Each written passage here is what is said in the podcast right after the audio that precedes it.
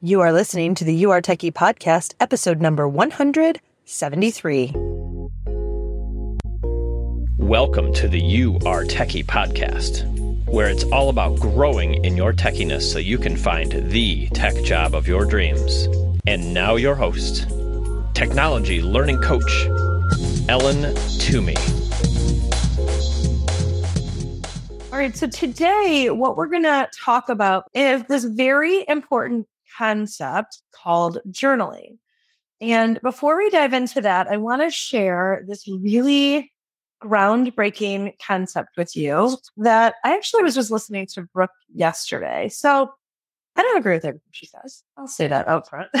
you don't have to agree with everything that people say, but this groundbreaking quote from Brooke, she was actually talking about it and how it changed her life and how really nothing was the same after she learned this. She taught me this and I read her book and I was in her coaching program and I listened to her podcast. And once I learned this, I thought, oh my gosh, I'm just going to tell everybody that all of your thoughts are choices. And then people are going to just start behaving so much better. And I'm just going to tell you quite just authentically and from my own life experience, I gave my parents and I, this was a beautiful thing. I love this. My parents and I share books. My parents like, here, Ellen, read this book. Hey, Ellen, can we have a book? And then we kind of exchange. And so I love that because I feel like sometimes, you know, that they, they don't get me, I don't get them. And so we can share and engage through books. I think it's a beautiful thing. And I gave my dad Brooke's Self Coaching 101 book, and he like legitimately was angry about it. he hated it. He hated it. Okay. He hated the book. So, my dad being one of them, I don't think everyone just immediately gets this or even agrees with it. But I will say that if you are open to this concept that all of your thoughts are choices, if you can be open to that, you can make monumental shifts in your life. And the reason is that you can look at your thoughts and you can hold them outside of yourself. You can put them in your hand and you can decide if that is something that you want in your life. So, Brooke taught me this concept. All of your thoughts are choices. So, just so we're clear, like I was not a diary kid. I did not grow up writing. And I like to tell this funny story about how my, my sister and my best friend are, she's, she's the same person. my sister is my best friend. She's a nurse and her name is Bridget. And she, she was a very good student, as, as was I, but she refused to do journaling in Mrs. Van Slambrock's religion class. You're probably thinking that I just made that name up. Come on, I could not come up with that. She refused to journal, and so she got a D in religion. So she hates journaling. However, later in life, she I don't think I was the one who convinced her on this, but she did learn to journal and started journaling. And so if Bridget can journal and Ellen can journal, I think that anyone out there can journal. There's we come by this very honestly not from people who I mean, I have cousins who they journal their whole life and it's this beautiful thing.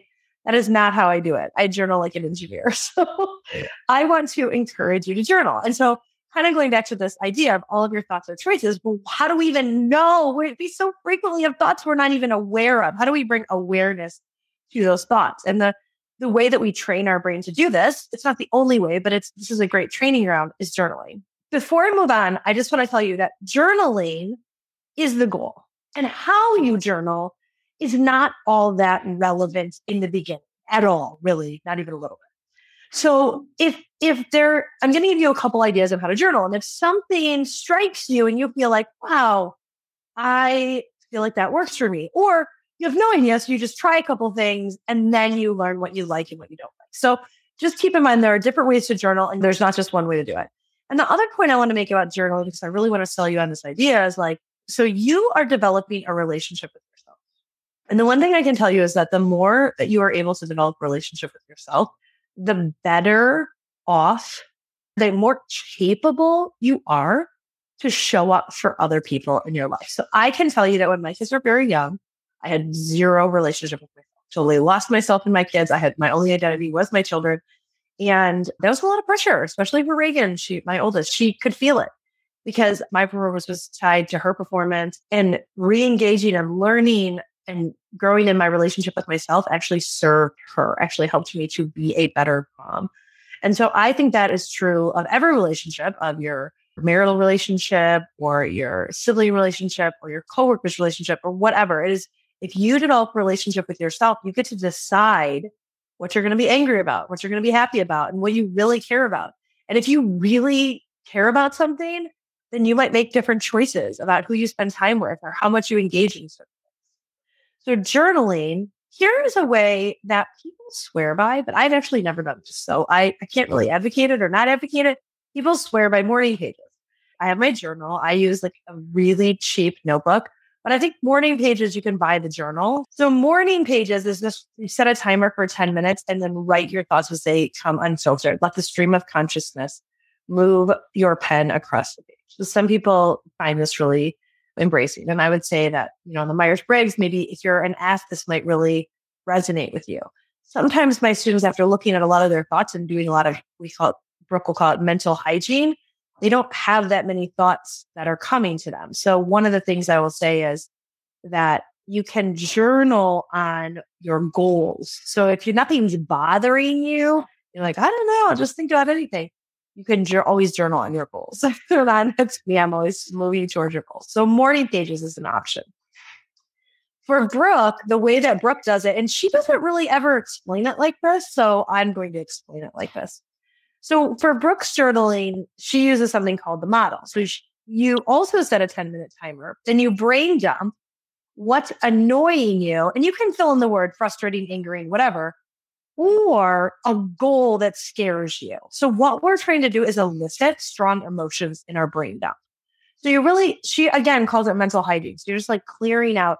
This is what's so great is that oftentimes if we clean out, if we brain dump what's bothering us, we don't have to uh, put that out onto someone else or require someone else to respond in a certain way. So this was something that if I don't do my mental hygiene, I really notice that a lot with Kevin. I'm expecting him to respond as my husband. I'm expecting him to respond a certain way. And then when he doesn't, I'm super helpful and letting him know exactly how I would like him to respond. But the reality is it's my brain and I can control my thoughts whether he responds that way or not. Okay. So then you do an unintentional model and then you do an intentional model. I'm going to walk you through that. But the big thing is that for number two, the unintentional model is the thought that you have in your brain that you're looking at. You're unintentionally thinking this. You might choose to keep it. You might choose to keep it. You might choose not to keep it. But you're looking at that thought and you're saying, I'm unintentionally thinking this. I didn't even know I was thinking it. Let me bring awareness to it. And then, then the third one, your intentional model is, is what you're looking to say, oh, maybe I want this new thought. And what would that bring? And then we're going to go over the model in a minute. Deciding what to do ahead of time is another component of journaling. So when you are doing the number three, the intentional model, what you are doing is you are deciding what to do ahead of time and then reminding your brain of that again and again and again. So when you decide ahead of time. And then no matter what, no matter what happens, no matter where you are in terms of your thought process or your your feelings, no matter how you are feeling. Okay. So I know I was sick last week. I had the flu and now I'm sick. I have a cold, but I'm, how am I doing that? How am I showing up? I'm a magician. No, I'm not a magician. I just have decided ahead of time what I'm going to do.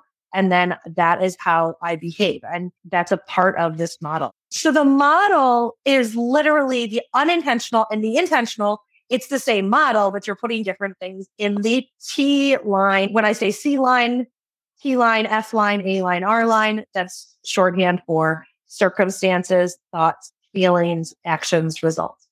So our circumstances are not changed. So when we write down our circumstance, we want that to be as factual as possible. So I'm going to give you an example of something that might elicit a strong emotion. Okay. I'll just use my own personal example. So Kevin did not run the dishwasher when I asked. Let's say that happened. That totally could have happened last night, but I'm pretty sure he did. Anyway, but let's say I asked Kevin to run the dishwasher. He did not run the dishwasher. So we're trying to just lay it out as factually as we can without strong, without adjectives or strong emotions. We could just say, Evan didn't run the dishwasher. And so the thought in an unintentional model could be like, oh my hmm. gosh, what is wrong with them? Why didn't he do what I say? Why didn't he run the dishwasher? But then that feeling is going to what? What is the feeling that's going to come out of that? it's going to make me feel like angry, right? I'm going to be super angry. And then what actions are going to come out of that? It might be, I might brood, I might complain, I might text some angry text messages, yell at him, whatever. And then what are the results? We're mad at each other. So that's all unintentional. But now if I use my intentional model and I'm really looking at the results, you might think, okay, the result is that you want to have a beautiful, amazing marriage. Well, in this circumstance, it might be. But another thought might be, I'm going to have an amazing day at work and I'm going to crush it. What are the actions I need to take? I need to be taking assertive action from a space of excitement and enthusiasm and energy towards my work. And the feelings that I have are excitement, enthusiasm, and energy. And the thought, Kevin didn't listen to me. Kevin didn't load the dishwasher and help me. I, the thought I could have is, I'm focused on work. The dishwasher will get done when it gets done. And you might say, well, that's super. Okay. Well, what, like, you just say it and then it is? No.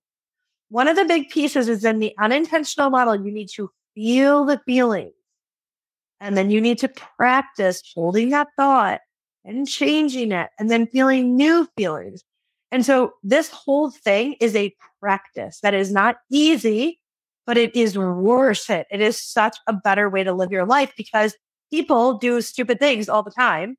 Okay. They don't run the dishwasher or whatever all the time. So every day, I mean, there are seven of us. Do you think all six of my family members are doing what I want all the time? No, they're not.